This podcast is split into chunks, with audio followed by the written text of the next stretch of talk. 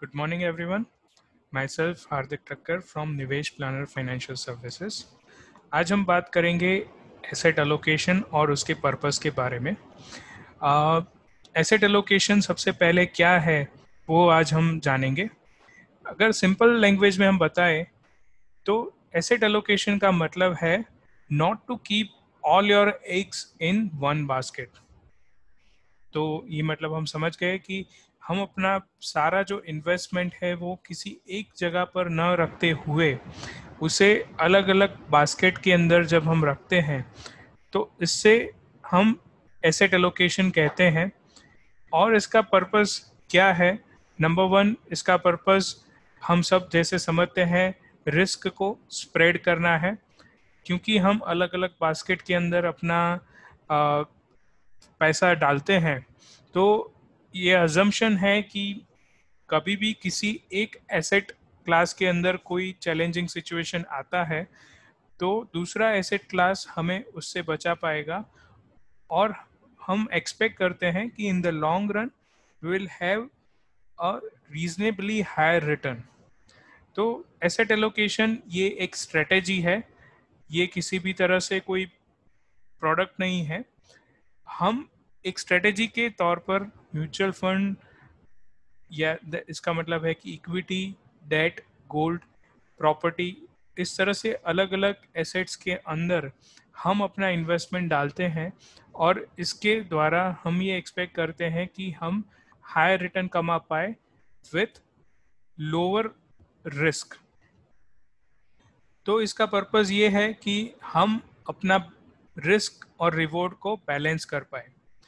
Of course हर कोई ये चाहता है कि हम ज़्यादा से ज़्यादा रिटर्न कमाएँ, लेकिन हम सब की अपनी अपनी रिस्क एपेटाइट है और इसके लिए ये इंपॉर्टेंट है कि हम एक आइडियल सूटेबल पोर्टफोलियो बनाएँ जो हमारे रिस्क एपेटाइट को कंपनसेट कर पाए। क्यों?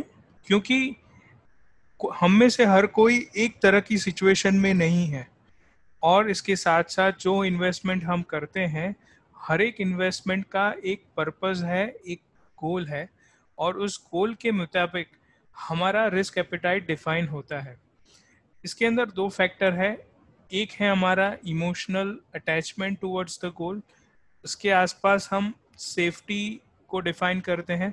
जैसे फॉर एग्जांपल यहाँ ब्लॉग आर्टिकल में ये बताया गया है कि अगर ये पैसा मेरे चाइल्ड के एजुकेशन के लिए है तो मैं शायद ज़्यादा सेफ़र ऑप्शन सिलेक्ट करना चाहूँगा, क्योंकि ये पैसा उसके फ्यूचर के लिए है।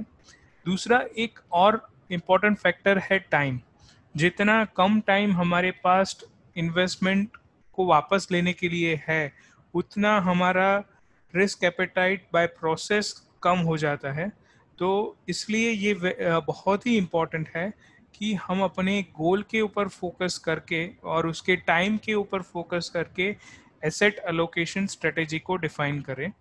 तो यहाँ पे एक इंपॉर्टेंट पॉइंट ये याद रखने की ज़रूरत है कि एसेट अलोकेशन से भी पहले किसी भी इन्वेस्टमेंट प्रोसेस के अंदर गोल ऑफ़ इन्वेस्टमेंट बहुत ही ज़्यादा इंपॉर्टेंट है।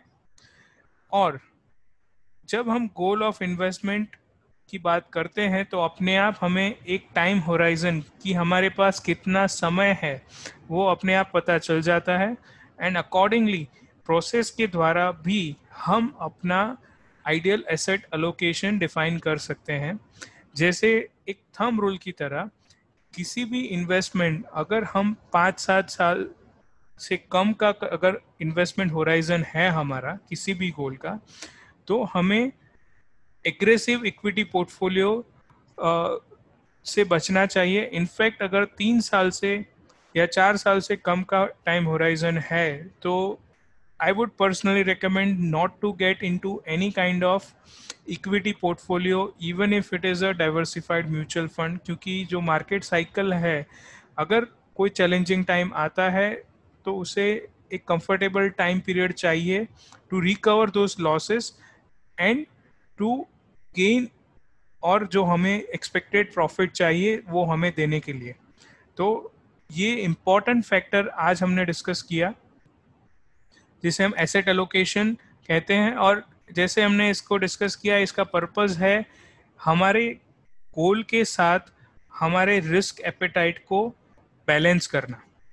क्योंकि हम जब कोई भी इन्वेस्टमेंट करते हैं, ऐसी श्योरिटी के साथ नहीं जानते हैं कि कौन सा इन्वेस्टमेंट हमें सबसे ज़्यादा रिटर्न दे पाएगा तो हमें ये डिफाइन करना बहुत ज़रूरी है कि हमारा पर्पस क्या है, उसका टाइम क्या है अकॉर्डिंगली हमारा रिस्क एपेटाइट क्या है और उसके माध्यम से एक प्रोफेशनल फाइनेंशियल प्लानर के हेल्प की द्वारा हम अपना एक आइडियल पोर्टफोलियो बना पाए और जिसके द्वारा वी कैन एक्सपेक्ट कि हम, हमारा जो फाइनेंशियल गोल है, उसको अचीव कर पाए and we can have a fulfill life तो thank you very much. I hope I could contribute a little bit to your knowledge.